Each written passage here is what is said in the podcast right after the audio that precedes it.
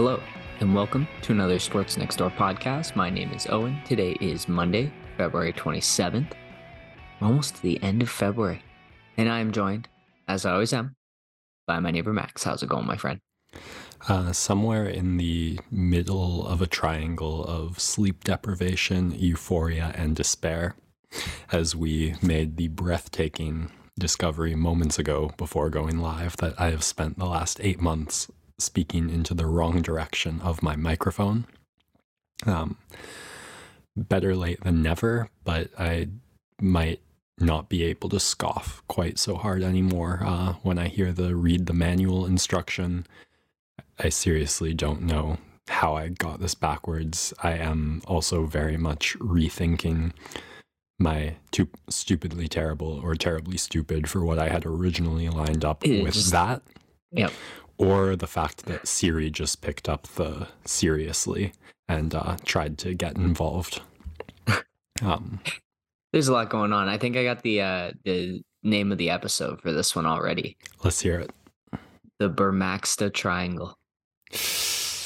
We'll, we'll put it under consideration. Um, I, I do still want to get at this topic for a couple minutes. Have you ever heard the name Jonathan Haidt before? No. So he is a social psychologist that I believe works at Yale. He has some Harvard experience, like kind of top credentials. And he's basically dedicated the last 10 years uh, to looking at the effect um, social media has had on teen mental health. He's like done the TED Talk, been like in published all the places. Uh, I think written multiple books on this, and he's now got a Substack coming out. Um, further, like working on his next book.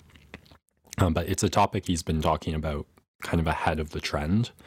So he was not at all surprised in the past week or two weeks when the American Center for Disease Control uh, released their latest findings that were essentially saying uh, we're living in a mental health epidemic for teens.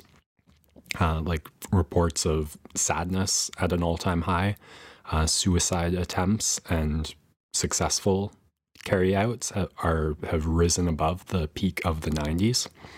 Uh, so he's not been taking a victory lap, more of an I told you so, will you listen to me seriously now?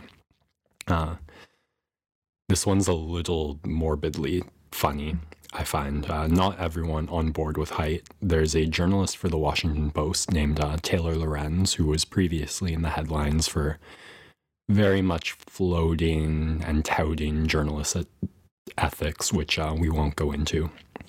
Uh, but somewhat of a controversial figure.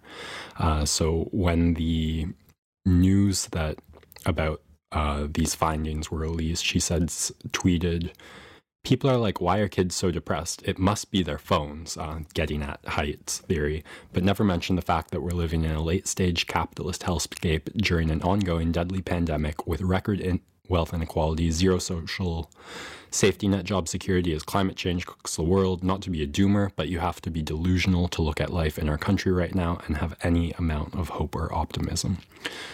So, oh, is it terribly stupid or stupidly terrible that this doomer take uh, went viral on social media and completely vindicated Haidt's claims about how social media just amplifies negativity and worsens mental health? I'm going to take the really depressed approach and perspective on this and say that it's stupidly terrible because it's terrible. Mhm. Because he's right and she's right. And because she's right, he's right again. And the world kind of sucks. That's just what you learn. And and you look around at all those things you just mentioned in your doomer post and uh, uh along the lines of what Haidt has been saying, you just look at TikTok and you see what gets put there. It's endless, endless crap that just numbs the mind, exposes youth to just crap, and then also expects them to be a different version of themselves. And and it's there's no question that it amplifies everything that people strive to be, but not everyone can be that person who is famous on TikTok or famous in this platform or doing this or having this success. And and there's a lot of stress stress and pressure that's get put on the youth and then into obviously like university students where we see the pressure as well. And all that leads into where we're kind of at right now, stepping out of school into a world where jobs are tough to come by, inflation's high, climate change, like uh, lots of social and gender inequity. And I mean, I'm listing all the things that she's just listing, but because of social media, we've become more aware of all of these things that have been problems that have been pushed to the side for so long. So um, you're you're opening up that gateway to take in even more information that's going to depress you. Because uh, now I can read a newspaper from China, or I can new- read a newspaper that's covering stories that we just we never would have known existed if there wasn't cameras to capture it, or so on and so forth. So, stupidly terrible is my take because it's just outright terrible, not just stupidly terrible. terrible things all around going on in the world, uh, except on the sports screen this past weeko. So, with that out of the way, let's get into our regular scheduled podcast programming. Uh, you've had a busy week. Yeah, we'll just turn off the uh, turn off the television, turn on Sportsnet Now or TSN Plus or whatever your method of viewership is, and just try to escape because there was lots of fantastic sports content this weekend. We're not going to talk about college basketball. Uh, we're not going to talk about the Jake Paul Tommy Fury fight. Uh, two big events uh, from the weekend and some craziness there. Um, but I think Max, we should really start at the biggest thing that'll be buzzing here north of the border, uh, in in the most popular sport here north of the border, as the Toronto Maple Leafs continue to push their chips into the middle of the table. Uh, feels very reminiscent of the 2015 Toronto Blue Jays, where they t- make went out and made two really significant trades to bolster their lineup in different places. That Blue Jays team made it to the American League Championship Series, uh, which was a successful season, but I think there could have been more there. And you look around with Garnet Hathaway and Dmitry Orlov going to the Boston Bruins, Tanner Jeannot headed to the Tampa Bay Lightning, of course, Timo Meier headed to the New Jersey Devils as of yesterday in a trade that involved way too many names to keep track of. The Leafs sit there with Ryan O'Reilly and Noel Acciari, and Dubas says it's not enough. And this is the team where the window is well and truly open. You're near now the end of O'Reilly and Tavares's primes. You're right in the middle of your core's prime, or even the slight beginning, like we're just about to hit the middle of their primes. And so this is it. And once again, they give up a conditional first, they give up a second, they give up uh, Joey Anderson, who, I mean, you're not going to miss Joey Anderson. And in return, you go and you get uh, Sam Lafferty and Jake McCabe a big body defenseman who's going to bolster their back end and give them a little bit more of that grit that they're going to need against these big bullies in the Eastern Conference. And Sam Lafferty, very much like a Noel Acciari, is a very productive bottom six player and gives them another option to go to uh, to roll and and provide some depth and provide some oomph. And they didn't have to give up anything from their current lineup, which when you're a contender, is what's just going to continue to make you better. All of these picks are going to hurt when we don't have them, but it's not going to feel like anything at all if this team manages to have a play, deep playoff run. No one is going to care about the picks if they even just get past the first round. Like it just has to get done this year. And so again, I'm I'm all the way behind Dubas's moves. Um, McCabe is a guy who's going to be here this year next year and the year after that at 2 million bucks. So we can kiss Justin Holl goodbye at the end of this year, which makes sense. Um, and and just adds that, like I said, important toughness element. Um, and, and Max, I want to hear your thoughts on it, but I just I continue to be so excited by what the Leafs are doing and what they've committed to this season. Yeah, I mostly agree with everything you said, and we'll just add some more rather than contradicting anything.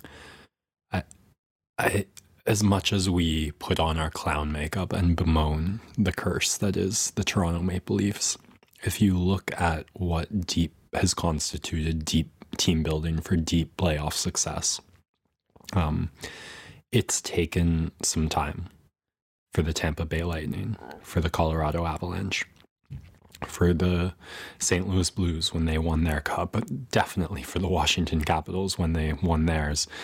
The Pittsburgh Penguins, both their windows, uh, all came years after their big swings and home runs in the lottery draft. Uh, years of figuring out the players' identities, what pieces they need to put around them. And as you said, I think that is the window that the Toronto Maple Leafs are starting to hit. Um, we've run this first round experiment over and over and over again, and something is missing. And you've got to keep trying in this year, especially because as the window on some of our older players close, we don't know what our chances look like in the future. It's not now or never, but the now certainly matters and the East is in a nuclear arms race at the moment, as you alluded to. Uh, also, rumors that the Rangers who picked up Tarasenko are looking to grab Patrick Kane. No. Yeah, so you know the you know what the full story is. There is that Patrick Kane went to the Blackhawks because he has the no move clause and says, "I'm only going to go to the New York Rangers." So it's basically a matter of them figuring out the price now that he wants to only go to New York. So those two teams just basically have to figure out what the trade is going to look like. Um, it's tough with his salary, of course. So I think a third team needs to be involved to double retain. But yeah, it, it's going to be the Rangers or no one. And so we'll just see when that happens because I think what trade deadline is Friday. Yeah. And then uh, Jakob Chychrun and Erik Karlsson, two other names. I think at this mm-hmm. point, Chychrun seeming more likely than Karlsson. Uh, but what you said about the salary, I want to circle back to the Maple Leafs and say that's the other reason I'm okay parting with these picks because we are getting value in this salary retained. And the fact that with McCabe, we're getting it over multiple years. Mm-hmm. I'm willing to give up a bit more draft capital if it lets us like stack and condense an even denser and stronger roster because that's what we're gonna fucking need. Yeah. whoever we're up against in the first round, and especially if we can make it to a second round or even deeper, uh, I'm all for it. Like, uh, of course, as the Leafs get better, the East just gets better and more competitive. Um, but it it should be fantastic playoff hockey, and I will have our wrap up on all the trade deadline madness that I'm sure is to come in this coming week. Though there's clearly been plenty of it already, uh, but we're gearing up for a really fascinating end to the hockey season, especially in the East. We talked touched last episode on what that wild card race looks like between seven teams. So expect some of them to try and get more involved in the trade market as well. And it's going to make for some really interesting three rounds of playoff hockey in the Eastern Conference. A hundred percent, right? We've heard from Boston, we've heard from Tampa, we've heard from Toronto, we've heard from New Jersey, we've heard from the Islanders. We've haven't heard from the Hurricanes, so I sense a move coming there. We've heard from the Rangers on the Tarasenko, and they might be in on Kane. So really, there's like seven of eight playoff teams yeah. that have made moves in an attempt to bolster, and they're all in the same conference. Like you said, it's going to be an absolute war. I, I heard the Hurricanes were in on Meier. Uh, they obviously don't get him, so looking to see them try and recoup and looking at teams like the Senators, uh, the Penguins, who are looking around and hoping to edge that last spot as well. Fascinating stuff. Mm-hmm. Mm-hmm. Not to be outdone, however, by the NBA, which Max is back in a big way after the All-Star break. Everyone had that time off and the stars came out to shine and the teams came out ready for this stretch run of the season. Uh, since basically like Thursday when when it came back, uh, the Raptors went two and one. Boucher dunked from the free throw line. Uh, the Sacramento Kings beat the Los Angeles Clippers 176 to 175 in double overtime, the third highest scoring game in NBA history. De'Aaron Fox with 42 in that game. The Kings have one of the harder strength of schedules left for the rest of the season, but they have taken care of business now in three consecutive games as they look to just pad their lead over that plethora of tightly condensed teams between 4 and 13 in the Western Conference. The Celtics and Sixers go down to the wire. Uh, the Philly crowd was pretty awesome. Uh, there was a stretch there with about a minute 50 left where Embiid uh, blocks Jaylen Brown inside after scoring on the other end, and then Tyrese Maxey in transition scores to put the Sixers up by one. Uh, but in the end, Jayson Tatum hits the game winning three. Embiid on the inbound launches a basically a full court shot that hits, but he had released the ball just after the buzzer had expired. that would have been nuts and and would have been a really fun overtime. But uh, it just, I mean, other podcasts have mentioned this, but the Celtics really, when they went to a lineup that sped up the game, and we saw this from the Sixers in the past, is like the Raptors were able to get out and run against them. The Nets were able to spread them out in small ball. Um, they really struggle against teams that push the pace, which is surprising when you've got a guy like Tyrese Maxey. But you look at the rest of that lineup and they want to yeah. move more slowly. Yeah. And, so Embiid, Harden, they're not gonna match yeah. that. And even Tobias Harris, like, yeah, no. it's uh, yeah, it's so that's kind of where the Sixers struggle, and and the Celtics went to their top five, which I think actually ended up being less effective in the game, but they did get enough boost. Like Derrick White has been phenomenal now for about two months. He was plus 23 yeah. in a game. They won by a three. Like really, really good. There was too much going on for us to touch on it, but what the Celtics have managed with like the amount of roster injuries they've had has been absurd. Uh, they had a game against the Bucks, who were on an 11 games win streak, with no Smart, no Tatum, no Brown, no Horford.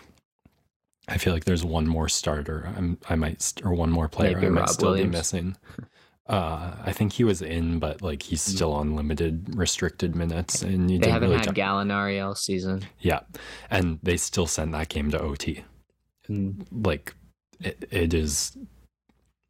I don't know if it like roster depth comes playoff is necessarily one plus one equals two. The fact of the matter is, most teams probably aren't going much deeper than eight, nine, ten. Mm. Um, but at the very least, you know you have a much better chance of weathering a serious injury. No, they've been great. And then I, on that point, just shouting out Jrue Holiday, um, the Bucks beating a depleted Celtics team and de- depleted Suns team in their most recent games, but Jrue Holiday has been absolutely clamps in, in both of those games. Game changing plays on the defensive end, uh, and and I gotta say, I wasn't in on him as an all star, even though I understand the rationale. But it's going to be tough to keep him off that all NBA team uh, ballot because of just the different all star. You usually lean towards the offensive players, but all NBA is definitely more for the all around type of player. And, and Jrue Holiday for sure is is just peak of his powers right now defensively. It's been really, really cool to see we're gonna look back on this trade the Bucks made for him as one of the best ones made in the past mm-hmm. five, ten, just in terms of that. Yeah. Not insignificant piece, but that thing that takes you over the edge, over the hump. Yeah. Which seemed like an overpay at the time. Yeah. Yeah. yeah we, yeah. it, it was by no means clear that uh, this was the type of payoff you could speculate. Yeah. Yeah. Next game, uh, not necessarily a, a, close game, but the Memphis Grizzlies uh, host the Denver Nuggets and wallop them by about 30. It was a 35 point game at one point. And and I think if you're Denver, you just bury the game tape on that because their offense didn't look terrible, but every time Memphis touched the ball, it was a drive and kick three. It was some sort of scramble just led to someone being wide open. Like they just could not stop scoring in that game. They were lighting it up. Morant was getting everything he wanted in the paint. And if you're Denver, you're a little bit worried about how that game went just simply because of the ease of which Memphis was scoring in all facets of the game. But definitely seemed like one of those games where just one team had it and the other didn't that night because then Jokic turns around and puts up 40, 17, and 10. Uh, and, and the Nuggets beat the Clippers in overtime. Clippers, couple of tough losses in double OT and OT, even though Kawhi has been back to the peak of his powers. The man might actually pull off the MVP three-peat, which seemed like a ludicrous take at the start of the season, but it, yeah. he seems to have as good a chance as anyone at this point in time. It's just the pure consistency, right? They think they have 49 wins now on the season or uh, 43 wins 43, now. yeah. Yeah. But one seed plus him being out of this world uh, stat wise, it's just it's hard to hard to pick against him. Next couple games here, Trae Young hits a buzzer beating game winner against the Brooklyn Nets, who have lost a couple tough ones recently. And then the game yesterday, uh, Los Angeles Lakers and Dallas Mavericks. The Lakers had a couple of wins against weaker teams. They go into Dallas against Luka and Kyrie and fall down by as much as 17 points in that game. I, or I think as much as 26 in the first half. And they have their largest comeback since 2019 they piece it together. Uh, Jarred Vanderbilt completely has changed the complexion of this defense almost by himself, being able to guard Luka, but then also flying around in in rotation along with Malik Beasley. Uh, even D'Angelo Russell at least is like throwing himself. He's at least competing a little bit more than he was in Minnesota. But then Austin Reaves and Dennis Schroeder are are not pylons out there on the floor. And then Anthony Davis turned back the clock. And so this defense actually looked like something legit. It looked a little bit like the bubble Lakers, where you had that paint protector and then you had two and a half decent perimeter guys competing and and funneling towards AD. And they made Dallas work and forced a lot of turnovers, especially late on an inbounds pass where Kyrie Luka had a bit of miscommunication. That Dallas team really like has to look in the mirror. They they just don't have it this year compared to last year. And uh, on the other end, AD imposed himself on the offensive glass. Two really big rebounds. Vanderbilt as well in there, just tapping away loose balls, getting extra possessions for the Lakers. They just the energy and intensity that they had missed the last year and a half is is here with some of these new role players that they brought in, uh, and they get the big comeback win. And but at what cost? Three and zero oh since the break. Yeah, I know. At what cost? And initially, I put this in at the as fatigue piece for AD and LeBron, but then LeBron and uh, actually me have the same injury right now. Looks like a jam the foot probably an eversion sprain on the inside. That's kind of what the mechanism of injury looked like. And so for me, I think my timeline's probably about three weeks. I'd say the same for LeBron if he's trying to accelerate it. But it's going to be nice and swollen and sore on the inside of that foot. Uh, not much you can really do to heal it quickly. You just got to immobilize it for a couple days and then really work on getting that range of motion and strength back. Um, it's a tough one for the Lakers, and tough one for him, but that's what's going to happen when you're in year 20 and you're trying to push this final stretch of the season. So I yeah, he's going to miss a couple weeks here and and that could really hurt their chances. I think if you're the Lakers, you just try to sneak into a 10 seed, make sure LeBron's fully healthy and then let the chips fall to where they may in the playing game. Yeah, I, I was able to catch the Lakers at the start of this week playing against the Warriors, where a couple remarkable things happened. Hmm. LeBron James and Anthony Davis had subpar games, and the Lakers were able to play eight garbage time minutes. Um, like two things you could not say in the same sentence uh, anytime really in the past couple of years. Uh, I, the return to the bubble team that you're getting is just this is now an NBA roster with talent um, up and down the rotation and past the starting five uh, that is able to be on the court. And carry far more of the load. So this injury is is not the death sentence that it would have been a month ago. It, it's still going to be an uphill climb for the Lakers. I don't like their playoff chances if one or both of their superstars get injured, which based on past history is honestly quite likely. Uh, but we can throw out most of the book that uh, we've been using to call the Lakers for the past two years. For I'm hoping next week to do a little trade deadline uh, retrospect and see about two and a half weeks in how things are working out. And the Lakers certainly seem like one of the biggest winners so far. Yeah, I don't even know if we can do that until KD's finally back. But well, yeah. yeah, yeah, we'll see. We'll see. There's still more. Yeah, and then really, I, I mean, I already mentioned the Nuggets Clippers OT. Forgot to mention that Paul George almost tied that game with a three quarter court shot of his own that was just released after the buzzer. Crazy that him and Embiid both had those after all the buzzer beaters we saw in college basketball this weekend. And then capped off with just a chef's kiss, Damian Lillard, 71 points, the second 70 point performance of the season it makes you really think that those Kobe and Wilt games are within striking distance for someone. 84 doesn't seem out of the realm of the possibility when we've had two guys score 71 this season.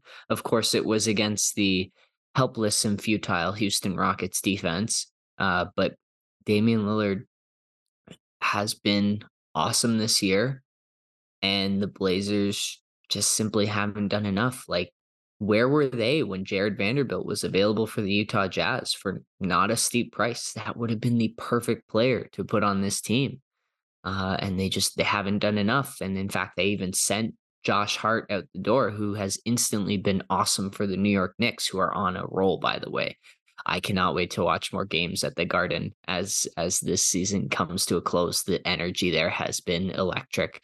We might have Bing Bong back for the New York Knicks but just a really, really fun week in the NBA. And I think it's just going to keep on rolling as we get tighter and tighter here towards the end of the season. A lot of teams playing for legitimate positions in their respective conferences. And I think we'll see some teams start to pull the parachute on the tanking if they haven't already. We've got those four bottom teams: Charlotte, Detroit, San Antonio, and uh, and Houston. But it'll be interesting to see Orlando, Indiana, OKC, um, even like Brooklyn or Utah or any of them going to try and fall into the into this pack. Um, so many storylines left to go. So uh, yeah, just such a treat watching the NBA these last week or so and and into the next couple weeks. All right, next up, I'm excited to hear your opinion on baseball. Though um, this new pitch clock rule caught my eye. Uh, the MLB has not been putting its head in the sand uh, with the complaints about the game and the way it's been trending in the past few years. And this coming season, they're really trying to address it and make the game more exciting. Yeah, a couple different rules. We'll talk the pitch clock in in just a sec here. I also wanted to shout out the pickoff rule. So pitchers can now only attempt a pickoff twice per at bat. So when someone's on base, they can't just throw over every time, and and it'll make probably more likely for stolen bases, which is exciting. And then they actually increase the base size by like some specific measurement that was a third of an inch or whatever. Uh, so it doesn't feel like a lot, but in baseball, the inches are quite important, and so that the, that does shrink the distance between bases as well that along with the new pickoff rules should lead to some more stealing just add uh, add the excitement back to small ball. They have taken out the shift. You now must have two infielders per side of the dime per side of second base. Uh, so we won't see three infielders on one side. We won't get to see those weird shifts which will be intriguing. All of these things to increase offense which funny enough if there's more offense in a game usually it means the game actually goes longer And so to combat that, the pitch clock. No runners on base. Pitcher has 20 seconds to deliver a pitch or start the delivery of a pitch. Uh, otherwise, the batter is granted a ball on the on the on the count. I thought it, it's 20, not 15. Uh, 15 with runners on base. Okay. And then on the other side, the batter has eight seconds to be in the batter's box. Otherwise, they are granted a strike. And that one is way more intriguing, I think, than even the pitch clock. Uh, the pitchers have already been pretty good about being quick to the mound with their decision, et cetera, et cetera. But the batters have got to learn very quickly that they need to be in the box. Some of the batters love taking their sweet time in between pitches, especially strikes to regroup themselves. And we saw it right away in the first weekend of the season. Bases loaded, one run game or tie game. And a strike three is called because he's not ready in the batter's box. And the game ends in a tie because it's spring training. Uh, but instantly you get the uproar of that saying, oh, this is ruining the game, blah, blah, blah. To an extent, I agree. And maybe we can revisit the conversation of the pitch clock, maybe taking it out in the ninth inning or the last three innings. Well, what I like about it uh, when it was described to me is it means the super reliever who doesn't have to throw that many pitches, but guarantees they're all going to be like the most efficient lights out pitching you can try and guarantee yourself with, is going to have a little less time in between pitches, be a little less fresh, and get a little less of it. Mm. Uh, I, I wanted to touch on the other thing about the shifting. The type of offense it's encouraging is less swing for the fences home run hitting and more hitting to try and get on bases, uh, which also sounded intriguing and exciting to me. Mm-hmm. Always good to have more balls in play. That's uh, definitely makes for a more exciting product, which has gone away from the league in the last couple of years. I mentioned the adding, like taking away the pitch clock for the last three innings. I think you could revisit that, but for this year, don't go back on the decision. Ride it out, the good and the bad. Learn from it. It's just different and I think it's it's going to lead to some pretty interesting subplots as we go through the season in 162 games for all of these different teams. There's going to be so many situations where that happens, and I just hope the Blue Jays don't get killed by it. That's all I'm going to say because I think they've got a great team this year. Certainly a good season to collect plenty of data. Um, so as we move on to tennis here, two kind of spectacular runs were catching my eye, and we don't touch on the WTA ever really on this pod. I've been leaving that space for O and seems disinclined. Um, but Iga Swiatek was doing ridiculous things in Dubai this week. I don't know if you heard any of it, uh, but she basically made her way to the finals, dropping like eight nine games, uh, bageling opponents left and right. And uh, she has been the player who seemed most likely to be on the precipice of greatness. There's so many fantastic, exciting, promising things about her and what she's accomplished so far in such a young career. And she just she seems to have that potential to be that superstar where the casuals get their attention because they love winners. They love their Conor McGregors, their Ronda Rouseys, their Serena Williams, their Roger Federers. There's a reason Novak Djokovic has had a huge surge in public popularity over the past few years, and that's because the world has finally figured out that this man is a bigger winner uh, than the two that came before him. And Iga, we saw hints of it with Osaka Ash Barty had that in her game, but she didn't really have the something, the X factor, the the something was missing for that, um, and the mental health burnout obviously prevalent there. Uh, so with all this hype riding on Swiatek's run to the finals, uh, of course she goes and loses. Uh, so we do have to just take a moment and shout out her opponent, Barbara Cry. I'm not gonna try and pronounce that uh, but she had a ridiculous run against uh, like Krejcikova against uh, just incredibly tough top seeded opponents all the way down and uh, taking out Swiatek uh, in the finals is beyond cherry on the cake. So shout out to her. The other ridiculous run came from one Andy Murray, who is still hanging on uh, by the ghost of his hip. Um, he, saving like match points in multiple games along the way, a lot of three setters. So, probably no surprise that he ends up dropping the final to Daniel Medvedev, uh, who wins his second tournament in as many weeks, uh, looking like he is back on the rise. Also, this week in the ATP, Hubert Hurkacz gets on the title board in 2023, winning in Marseille. And um, Cam Norrie gets revenge over Carlos Alcaraz la- for last week in Argentina, winning this week's uh, South American clay event in Rio uh, for 500 points. So, congrats to the two of them. Uh, and I guess it's not really wrapping up February so much as kicking off March, but we're going to have two 500 level events going on this week in Acapulco, Mexico, and uh, in Dubai. Novak Djokovic, world number one, playing in Dubai. Carlos Alcaraz, world number two, playing in Mexico. Uh, as players gear up for the American 1000 Masters swing that dominates most of the headlines in March. This is a nice way to kick off the month. Uh, so looking forward to watching some of that and getting after it this as we go into that. Wow, there were a lot of notes, but we got through it all and have two minutes to spare.